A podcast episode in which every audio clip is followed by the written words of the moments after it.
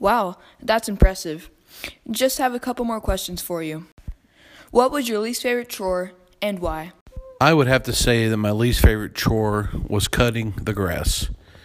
When I grew up, we had a very big lawn with a hill off to the right, which made it even more difficult. Sounds tiring.